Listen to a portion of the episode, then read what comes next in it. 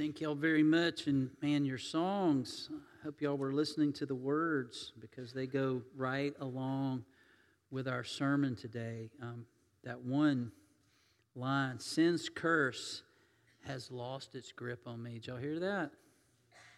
That's what we're going to talk about today. Has a grip on us. Thank y'all, band. Thank you, Aaron, for playing bass for us today. I hadn't even really actually met you, but thank you. Appreciate it. And I like your Yankees hat. I'll talk to you about that later, but anyway.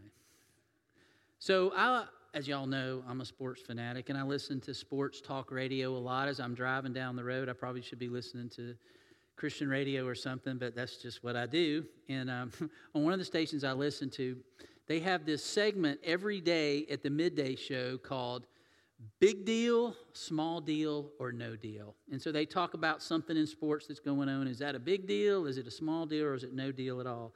So, for instance, y'all know Travis Kelce, who's the tight end for the Kansas City Chiefs, is now dating, um, you know, the pop star Taylor Swift, right? And so is that a big deal? No deal? You know, whatever. To me, it's a no deal, you know. But I was angry Thursday morning as I opened my feed on E S P N, and that's what I see. Not the score of the game, but I see Taylor Swift hugging Patrick Mahomes' wife. That is not what I want to see on my E S P N feed. That's no deal for me. But on this segment, they talk about things like that, and I enjoy listening to different personalities say, this is what I think is a big deal. That's not a big deal. That's a small deal. That's into all those kind of things. And then I recently heard this week also, I watched a, a, um, um, a video with Sadie Robertson Huff, you know, from Duck Dynasty, talking about our, can- our cancel culture, as we've termed it. And she said recently she was at a girls' conference where she speaks to young ladies, and she's sharing the gospel message, and just what an amazing conference it was, and God did amazing things, and they had like three hundred baptisms at this conference she was speaking at.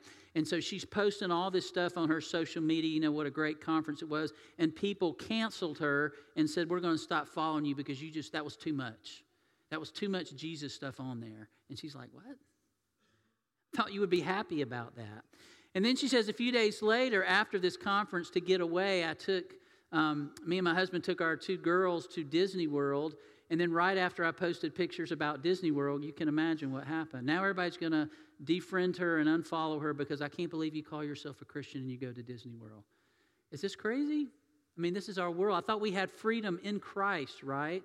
But somebody's going to pick apart everything you do. Is that a big deal? Is that a no deal? Is that a small deal? What What is that? So as I think about all those things in our in our culture, that's there's a lot of questions like that in our culture. What gospel are we really hearing? What gospel are we really living by? What gospel are we really sharing? What is the freedom we're supposed to have in Christ? Because all those songs we just sang talked about biblical passages that tell us that we have freedom in Christ, right? And then sometimes we listen to lies from other people that tell us you don't really have freedom in Christ because you're not doing or thinking or saying the right things. That's crazy. Because that's not gospel. That's a lie from Satan, I believe, to cause disunity. So have you ever felt very passionate about something in your life, and in the process of your, your passion of talking about what you think is a big deal in your life, there's somebody that hears you getting passionate and getting wound up about whatever is a big deal to you, and, and they say something like this because they're not passionate about the subject. They think it's a no deal, and they say, calm down, it's not that big of a deal. Now, when you're in the middle of a passionate speech or a rant or maybe even a post and someone tells you to calm down, it's not that big of a deal, that doesn't help, does it? It makes you want to say it even more. Most of us don't react well to that. It's on now. Now you got me in fight mode, and now I want to explain why it's a big deal, and you need to know why it's a big deal, and so does everybody else around me. Y'all know what I'm talking about? We get to those places and why this is a big deal and why it matters. So I want to begin a new series this morning on Paul's letter to the Galatians. And in that letter, Paul is very passionate with his readers about what is a big deal. This big deal that's an issue among their community, in their churches, that has happened since he brought the gospel message to them, and then he left for another missionary journey, and now all of a sudden he's getting word for him that they're believing something else, and this is a big deal, and he has to talk about it.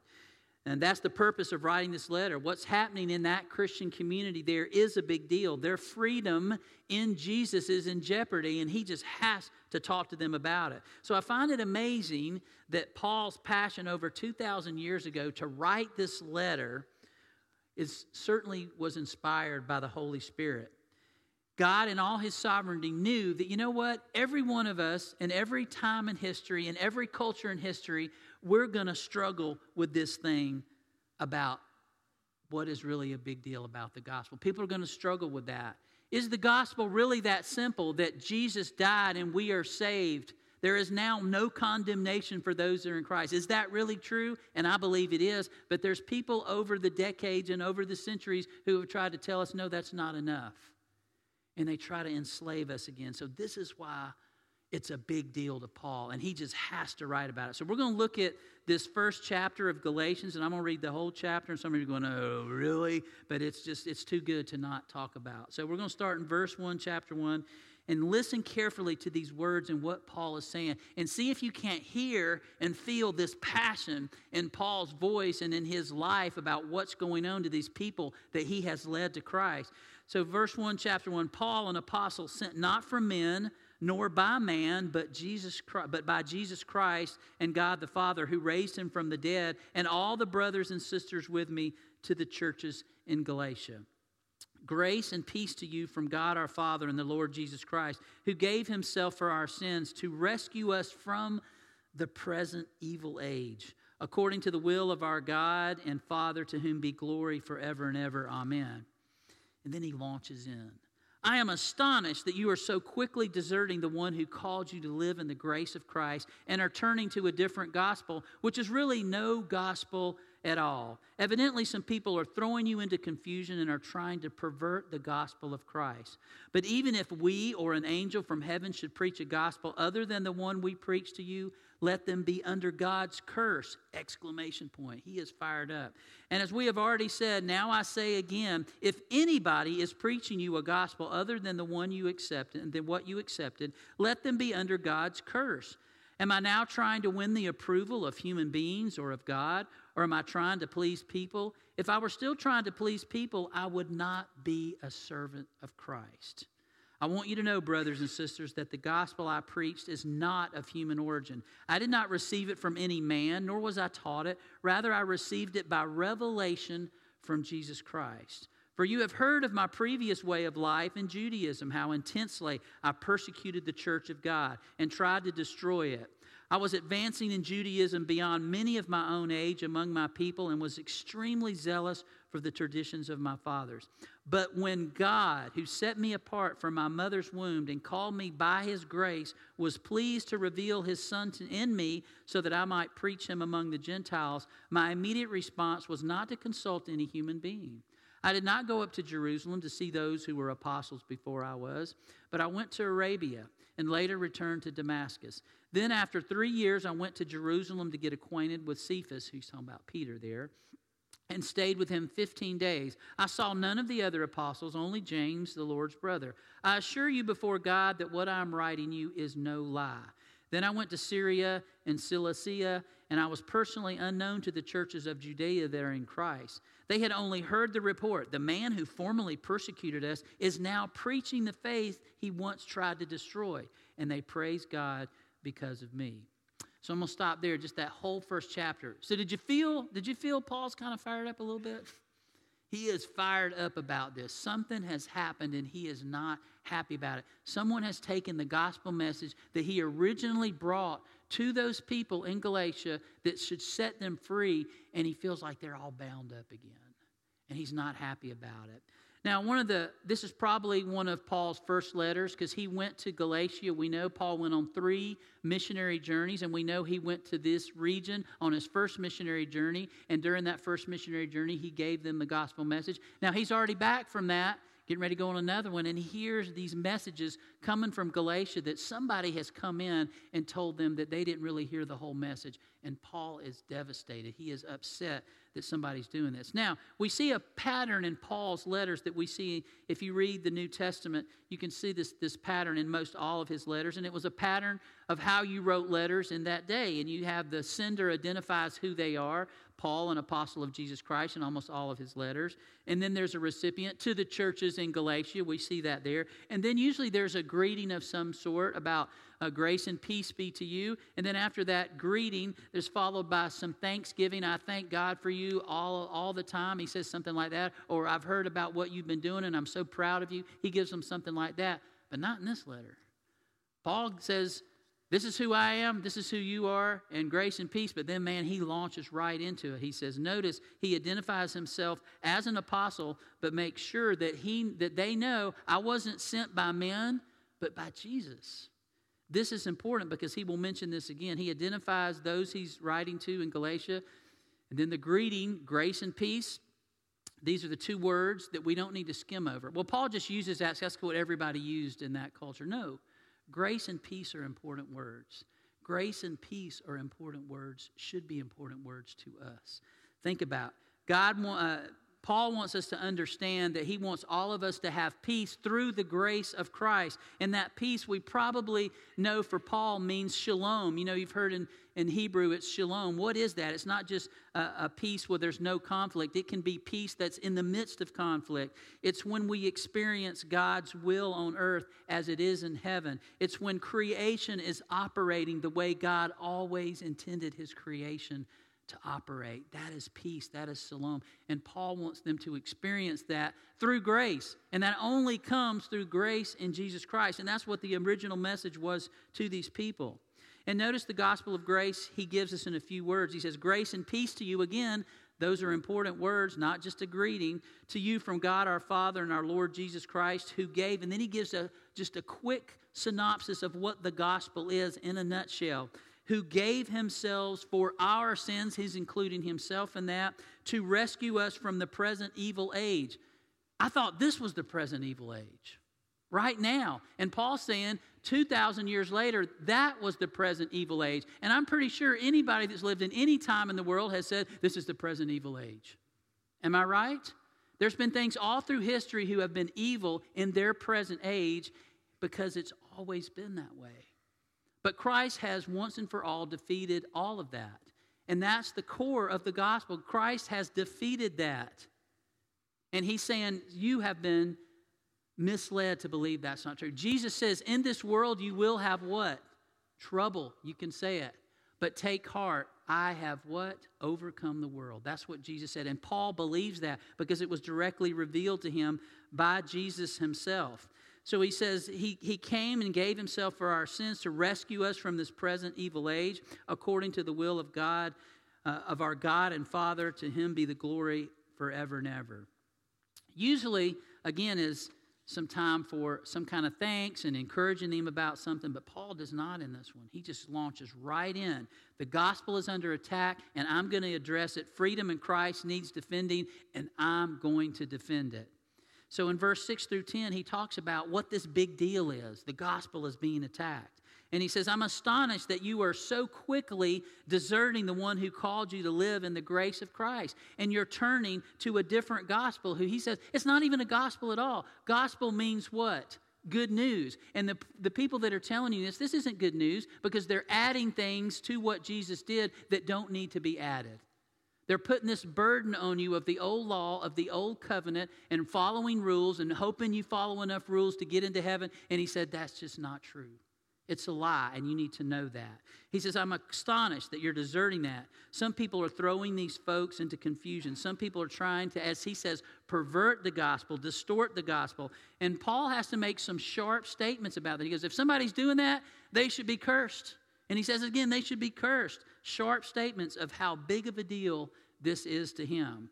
And then he says this, but even if we or an angel from heaven should preach a, go- a gospel other than the one we preached, again, there's that curse. He's sharp about this.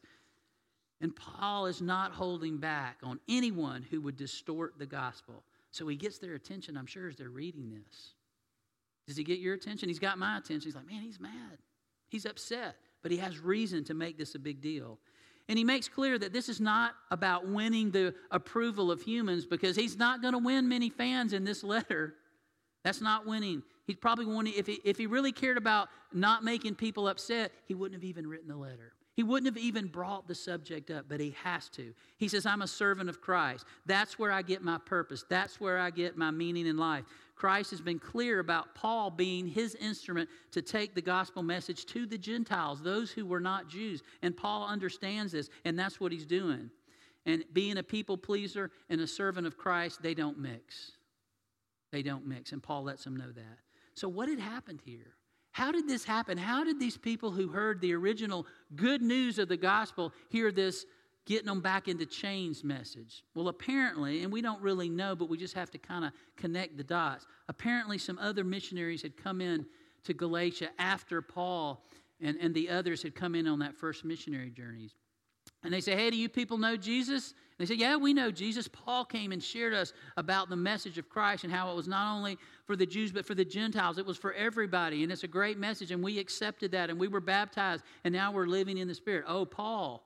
Oh, Paul. Well, you know, Paul kind of, you know, he kind of um, makes things simple for people, and uh, he didn't probably tell you the whole story. There's more to it. And they go, what do you mean there's more to it? He told us that was it. That was the gospel message. No, there's more to it. And you really need to follow the old law and the old covenant as well, the Mosaic law. That's important for you to have that as part of the gospel. And Paul is incensed by this because that's what he used to be, a follower of the law, a rule keeper, a score keeper. And it wasn't a good thing. And he has been transformed from that, and he's upset. So they came in and told this, and they've distorted it. And so what they had was not enough. Paul left out some things, and they needed to follow this law of Moses, this old covenant. Well, for these Gentiles, that means, what do you mean we've got to embrace this Mosaic law, and, and our men have to be uh, circumcised, and our sons have to be circumcised? And the wives are going, what do you mean my husband's got to be circumcised and my son does? This is crazy. When did this happen?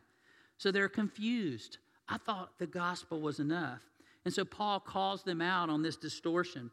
The old covenant had been replaced. There was a new covenant in Christ, which was and is salvation by grace through faith in Jesus Christ. That's the message of the gospel.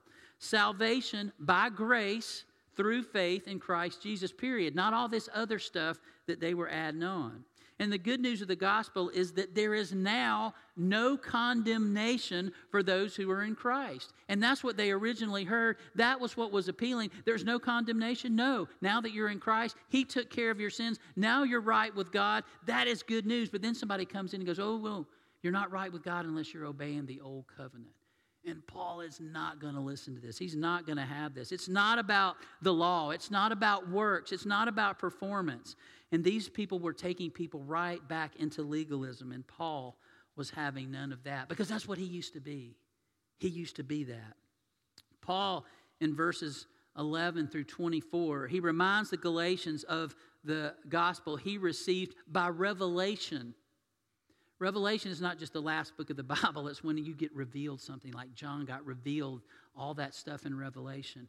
But Paul says, I received the gospel directly from Christ. And if you want to read about this, jot this down. Go to Matthew, Mark, Luke, John, Acts, the next book, Acts, in chapter nine. Paul, there it is. Luke gives the whole account of Paul's conversion experience where it was revealed directly to him through Jesus Christ on the road to Damascus.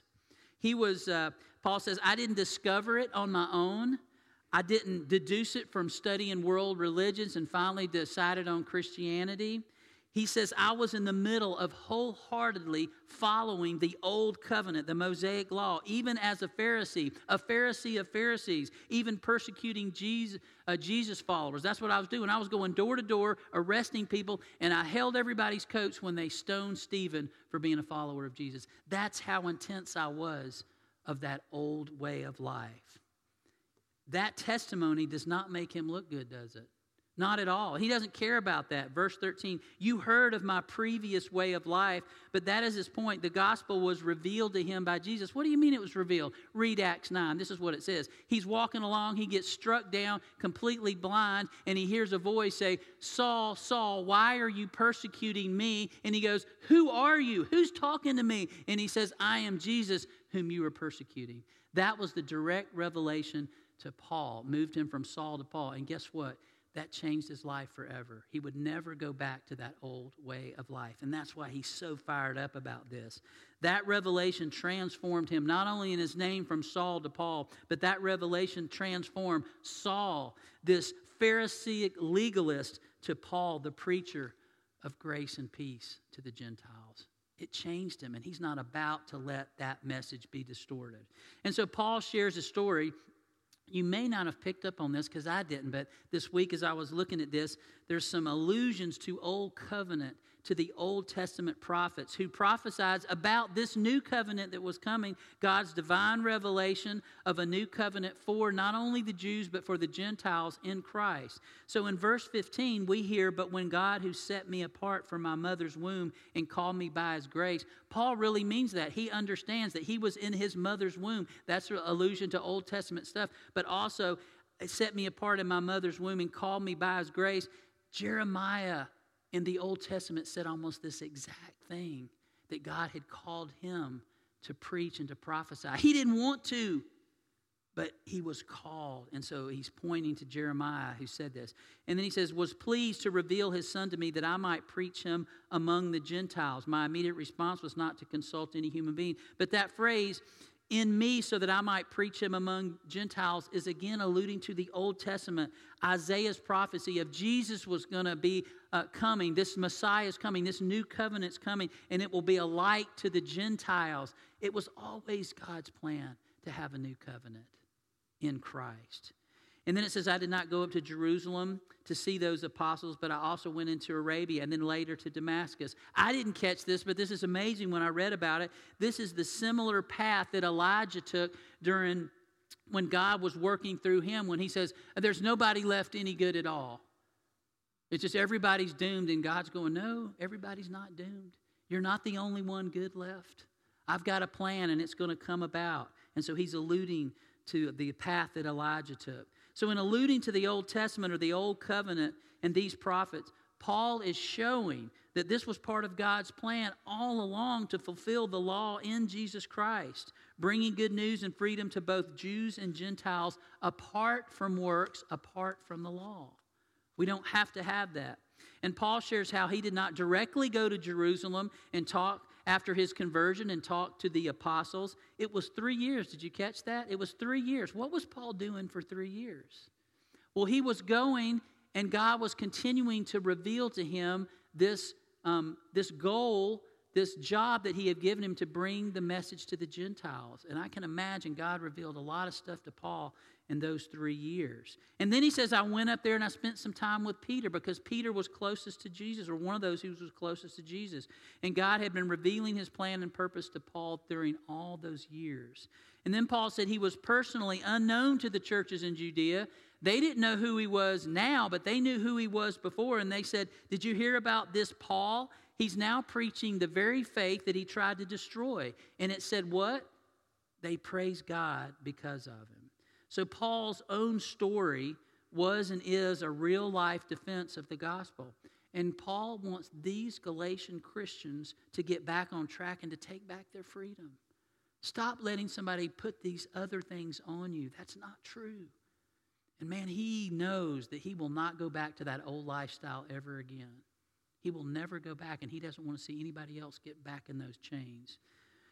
One of our longtime ministers here, Jim Donovan, used to tell a story that I always liked, and I'm going to tell it here. He tells a story of back in a, a bad part of our American history when slavery was a thing. And during slavery in the Deep South, they would have auctions where slaves would, would come up, and they would put them in chains and put them on the auction block, and people would bid for those slaves to come and work at their Um, farms or plantations or whatever it was, and it was humiliating. And one day, uh, Donovan tells a story, um, supposedly a true story, that there was a, a man who kind of looked like Colonel Sanders. You know who Colonel Sanders is? A K F C guy. He's in this white suit, black tie, white beard, white hair, just a dignified. And so this slave um, woman is brought in chains up onto the block, and And so people start bidding, and he's kind of in the background just kind of doing that real cool bidding, you know, where you just kind of hold your finger up, and he keeps bidding. And finally people drop out, and it's down to two guys left, and he's one, and he just keeps outbidding this other guy. And it gets to be just a, a, an enormous fee for a woman slave. And the more they bid on her, the angrier she gets. I'm not a piece of meat. I'm not, I'm a human being. I'm not just a slave. And she's just so furious. And finally, the other guy drops out, and the distinguished guy that looks like, in the white suit that looks like Colonel Sanders, finally wins the bid, and he walks up to her. And the first thing she does is spit right in his face and says, "I will never work for you." And he just takes out his handkerchief, wipes the spit off his face, and looks at her with all the grace he can and says, "I don't think you understand. I just bought your freedom. You're free to go. You're free to go." And she says, "I will serve you forever now." That's a powerful story, isn't it? Because when we really realize what our freedom that we've been given, it changes how we perceive others. It changes how we pursue life. It changes how we perceive the world, doesn't it? And that's the good news of the gospel, that we are free in Christ, and we need to understand that. So if Paul were going to send us a letter today, what would he say to us at Southwest? Would he be astonished that some of us are turning to a different gospel and go, "Yeah, I know you joined Southwest and you're a Christian now, but you need to do this, this, this, this, and this to get involved"? That can feel overwhelming sometimes. It's not that we don't want people to get involved. Don't hear that's what I'm saying. But sometimes we put things on people. Would he be astonished that we were turning to a different gospel? Would he need to remind us that Jesus gave himself for our sins once and for all to save us from this present evil age? Would he need to look us in the eyes and remind us, "I bought your freedom. Now live it. I bought your freedom. Now live it. Stop living in chains." Professor Michael DeFazio of uh, Ozark Christian College was talking about the blessing that we hear about in the Old Testament, and he kind of changed it around, and this is what he came up with, and I really like this. He says, "In Christ we are saved by grace through faith. So rejoice, be at peace, and be free." I'm going to say that again. In Christ we are saved by grace through faith. So rejoice, be at peace, and be free. Live like you're really free. So maybe you're sitting there today and you're not living at peace. You're not living with freedom. And that breaks Jesus' heart, because that's exactly why he died on the cross and rose again, so that you could be at peace and have freedom in him. He died and rose and promises to come back and take us to home with him for eternity, so we can have peace even in the midst of death, even in the midst of all that's going on in our world. But do we really believe that? That's a big deal, isn't it? That's a big deal to get the gospel message right and to know that we are really saved because of grace through faith, and that gives us freedom. That gives us freedom. So maybe there's somebody here today that needs that freedom. Somebody today that needs to understand what grace and peace really are. So we're going to offer that invitation this, this morning to start that journey of saying, "Jesus, I'm going to serve you forever. I know what you did for me to give me my freedom, and I want to live in that." And it's not easy. It doesn't just happen overnight. Just because you make a confession and just because you get baptized, any of y'all know that have done that, it doesn't happen overnight, does it? It's a process of growing in Christ, but it's a freedom in Christ. So we're going to offer that opportunity. Or maybe somebody's looking for a home church. And we're not a perfect church by any means, but we believe in the true gospel of Jesus Christ, that through grace in Christ we are saved by faith in him. And if you're looking for a church like that, we offer that invitation as well. So the band's going to come up, and they're going to lead us in a song. If you have one of those decisions, I'll be right here to try to walk you through that.